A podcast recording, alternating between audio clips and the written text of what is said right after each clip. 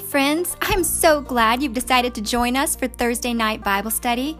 Now, maybe it's not Thursday for you, and that's A OK. No matter what day of the week it is or what time you're listening, there is always room at our study table. God tells us to open wide, and He will fill us with His Word. So that's what we do. We come hungry and we come expectant, and God is faithful to fill us with the deep and beautiful treasures of Christ our Lord and Savior. So, without further ado, welcome to the conversation. To God be all the glory.